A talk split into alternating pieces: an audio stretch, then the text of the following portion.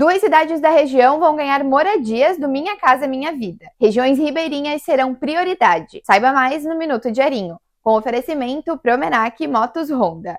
Itajaí e Itapema estão entre as cidades contempladas pelo programa do governo federal. Itajaí vai ganhar 200 unidades no condomínio Tibério Testoni 2. As moradias serão destinadas às famílias que moram às margens do Ribeirão da Murta. A prefeitura informou que fará a doação do terreno para a construção do empreendimento além de fazer o chamamento público para a contratação da empresa que ficará responsável por tocar a obra. Os projetos estão prontos e terão execução totalmente custeada pelo governo federal, com investimento estimado em 120 milhões de reais.